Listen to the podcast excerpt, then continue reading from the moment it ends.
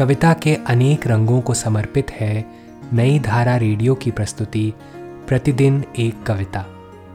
कीजिए अपने हर दिन की शुरुआत एक कविता के साथ। आज हम सुनेंगे अरुण कमल की कविता, पीछे से, मेरी यानी कार्तिकेय खेतरपाल की आवाज़ में। कितना साफ़ आकाश है पानी से पोंछा हुआ दूर ऊपर उठा उठता जाता नील। बादलों के तबक कहीं कहीं और इतने पंछी उठ रहे, झुक रहे। हवा बस इतनी कि भरी है सब जगह और एक चिड़िया वहाँ अकेली छोटी ठहरी हुई, ज़िंदगी की छींट।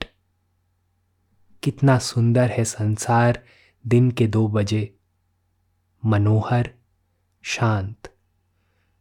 और यह सब मैं देख रहा हूँ गुलेल के पीछे से। आज की कविता को आप पॉडकास्ट के शो नोट्स में पढ़ सकते हैं। आप जहाँ भी प्रतिदिन एक कविता सुन रहे हैं, वहाँ अपने कमेंट शेयर करना ना भूलें। अगर आप चाहते हैं कि नई धारा रेडियो की यह प्रस्तुति हर सुबह आपके व्हाट्सएप पर आ जाए तो हमें इस नंबर पर मैसेज भेजें। Seven four two eight seven seven five three seven six कल एक और कविता के साथ फिर मिलेंगे।